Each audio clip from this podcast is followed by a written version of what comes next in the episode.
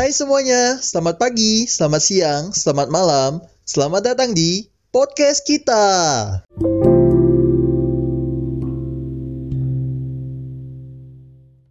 Matt, What? hari ini kita kan mau membahas bagaimana berjuang dalam hubungan LDR atau hubungan jarak jauh. Sebelum kita masuk ke dalam topik kita pada hari ini, menurut kamu itu arti hubungan apa sih? Menurut aku ya. Iya. Kalau kalau aku ya, ketika kita mempublikasikan status hubungan in a relationship, artinya kita sama pasangan tuh merujuk pada hubungan yang berkomitmen. Dalam tanda kutip itu resmi dan serius gitu. Orang yang secara terbuka mengakui bahwa mereka udah memiliki status hubungan serius, tandanya dia memang nyaman sama si pasangannya ini gitu. Jadi in a relationship menurut aku tahapan hubungan yang sudah ada komitmen dan menandakan sebuah tujuan yang jelas gitu. Iya, aku setuju sih dengan pendapat kamu ya. Maksudnya di dalam LDR, LDR ini istimewa menurutku ya. Karena LDR ini merupakan hubungan yang sangat menekankan pada kreativitas kita. Bagaimana Iya. bagaimana kita tetap tetap bisa survive di hubungan kita dengan tingkah laku pasangan kita yang kadang random gitu. Benar-benar benar. Nah, di dalam hubungan ini, menurutku ya, sebelum kalian memulai hubungan jarak jauh atau LDR, paling penting memang seperti yang dikatakan Meta tadi.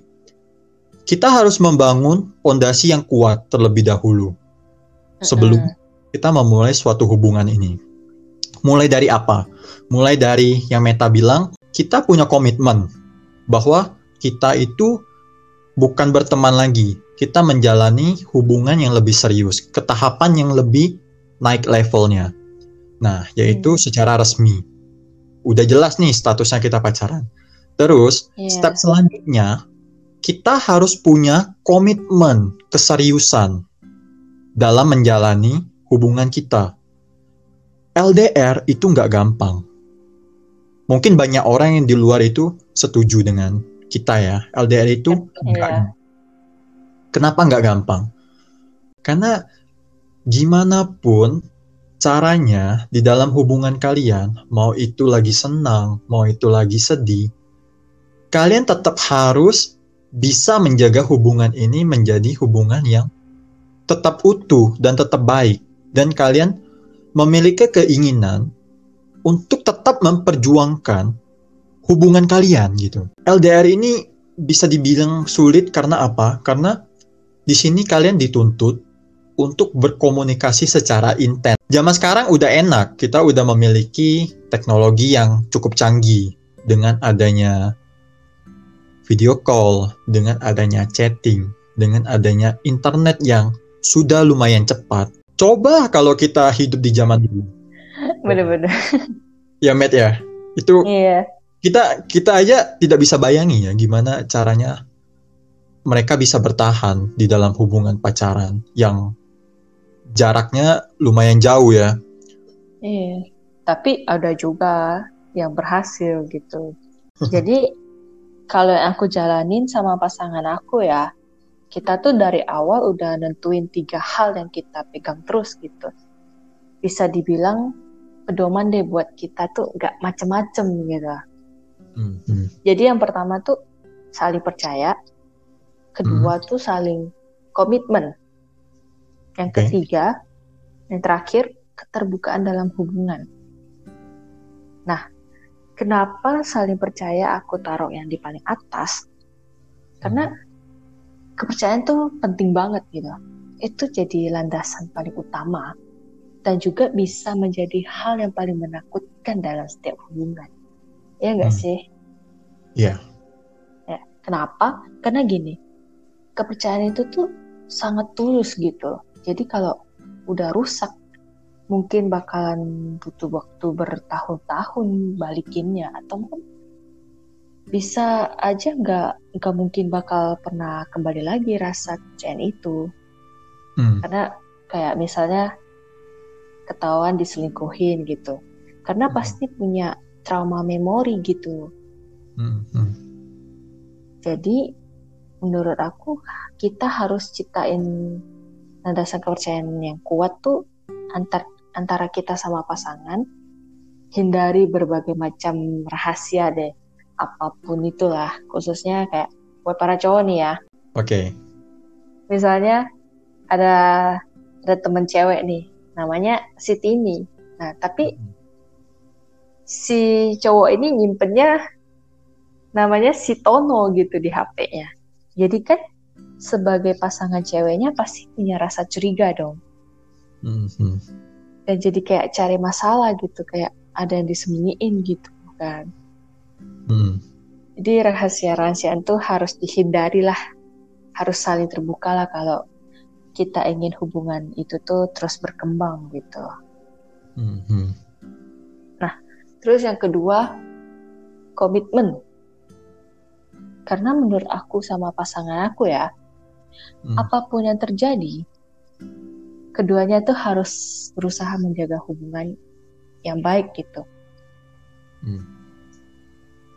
Hal ini tuh bisa dilihat dari cara kita pas sama pasangan menyelesaikan masalah. Hmm. Kayak misalnya lagi ada masalah nih, cara selesaiin masalahnya gimana? Kompromiin sampai ada jalan keluarnya tuh gimana? Dan komitmen tuh bakalan kelihatan dari bagaimana kita sebagai pasangan memperlakukan hubungan dan pasangan kita juga gitu. Hmm, hmm. Terus yang terakhir yang ketiga ya, keterbukaan dalam hubungan. Nih, misalnya gini, kalau kita sama pasangan kita nggak ada kesepahaman ya antara Hmm. satu sama lain, samain pandangan juga gitu kan. Hmm. Jangan harap sesuatu apa pun tuh bertahan panjang gitu. Hmm. Yang ada tuh ya saling curiga, saling nuduh, yang in case yang paling parah sampai saling gak percaya gitu. Hmm. Padahal hubungan kan niatnya tuh agar saling memahami hubungan satu sama lain, iya nggak? Iya, setuju. Hmm. Ya kalau cuman untuk kepentingan sendiri kayak keuntungan sendiri, ya cuman buat nunjukin, eh aku ada pacar loh gitu. Itu mah buat apain coba gitu kan? Hmm. Terus nggak usah berhubungan lah kalau kayak gitu kan? Hmm. Egois, kayak harus ikutin jalan pikiran dia, kemauan dia, istilahnya ya ngatur-ngatur pasangannya, nuntut ini, nuntut itu dari pasangannya, terus pasangannya nggak boleh ini, nggak boleh itu, gitu kan? Itu Hmm. Hmm. itu bukan jalanin hubungan yang baik gitu, malah yang ada pasangannya tuh bakalan sakit mental gitu ya nggak? Jadi toxic ya. Iya, jadi terkesan toxic relationship jadinya gitu. Hmm. Jadi komunikasi untuk keterbukaan tuh penting banget buat keduanya. Bisa jadi bisa saling percaya gitu kan. Iya. Aku setuju sih dengan pendapat kamu ya. Menurutku eh, dari ketiga poin yang kamu jelasin itu memang sebagai pondasi utuh ya dalam kita menjalani suatu hubungan. Di dalam suatu hubungan itu nggak ada masalah, nggak mungkin. Tadi kamu ada jelasin di poin komitmen ya. Poin komitmen kalau nggak salah kamu ada bilang kata-kata hubungan itu diselesaikan dengan harus memikirkan jalan keluarnya, memikirkan solusinya. Ya, masalah. Ah, Masalah. Oh, ini benar sih, ini benar. Karena gini ya, ketika kalian bermasalah di dalam hubungan kalian, menurut kita, ya cuma kalian yang bisa menyelesaikan masalah dengan pasangan kalian sendiri. Benar nggak? Mm. Karena kalian yang tahu tabiat perangai dari pasangan kalian seperti apa, yang pertama. Iya. Kalian lebih banyak menjalani keseharian kalian, komunikasi yang intens dengan pacar kalian. Kalian lebih mengenal lebih dekat pacar kalian. Jadi, ketika ada satu masalah, jangan dihindari masalah itu.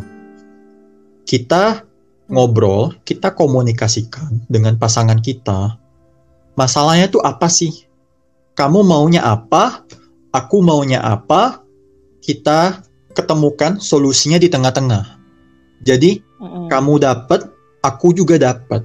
itu yang uh, aku terapin di dalam hubungan aku ya. Ini penting untuk di, diketahui oleh orang lain. Karena kebanyakan yang terjadi di lingkungan kita, mereka ketika ada masalah, mereka menceritakan masalah itu ke temannya. Sering kejadian. Terkadang malah menyebabkan kusut Iya. masalahannya. Karena ketika dia cerita dengan teman-temannya, teman-temannya juga nggak terlalu paham. Pasti kasih masukan gitu. Teman-temannya maks- maksudnya bagus, memberikan masukan kepada Hmm. dia. Mereka juga nggak terlalu paham tentang kondisi yang ada di dalam hubungan ini. Jadi terkadang Mm-mm. saran dari mereka itu bukan menjadi madu, malah sebaliknya menjadi racun. Iya. Keterbukaan di poin nomor tiga ya, menyangkut poin nomor satu untuk saling percaya. Ini memang memang saling eh, terhubung ya antara keterbukaan dan saling percaya. Karena ketika lo udah nggak terbuka dengan pasangan lo, pasangan lo nggak mungkin juga percaya sama lo.